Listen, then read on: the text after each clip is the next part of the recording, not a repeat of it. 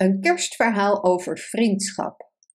Er was eens, op een koude en donkere kerstavond, een eenzame straatkat die door de stad dwaalde. Hij was hongerig en koud en verlangde naar de warmte en het comfort van een thuis. Terwijl hij langs de ramen van de huizen liep, kon hij families zien die samen aan tafel zaten en genoten van een warm maal. Hij verlangde ernaar om bij hen te zijn, maar elke keer als hij aan de deur krabde, weigerden de mensen hem binnen te laten of joegen hem weg. De straatkat probeerde wat eten te vinden in een vuilnisbak bij een restaurant, maar de mensen daar joegen hem ook weg. Hij vervolgde zijn reis en voelde zich steeds hopelozer en steeds eenzamer.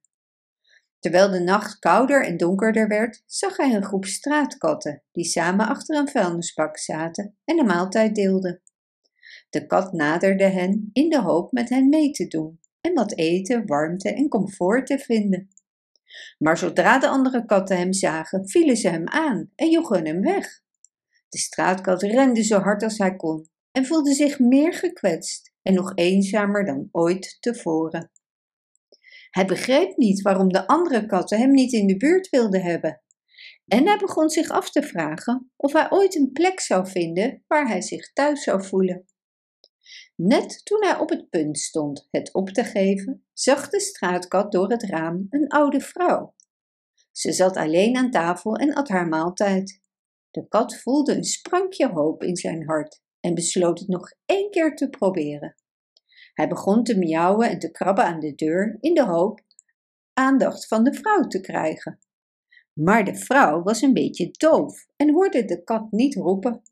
Dus met zijn laatste beetje energie begon de straatkat te dansen en te springen voor het raam. Uiteindelijk merkte de vrouw hem op en haar hart werd warm. Ze opende de deur en nodigde de kat uit om binnen te komen. Samen zaten de vrouw en de kat aan tafel en genoten van een warm maal. Ze nestelden zich tegen elkaar aan en vielen in slaap. En voor het eerst sinds lange tijd voelde de straatkat zich gelukkig en tevreden.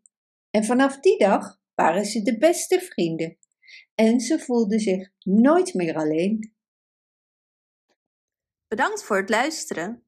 Wist je dat je dit verhaal ook op onze website ririro.com/nl kunt lezen, downloaden en printen?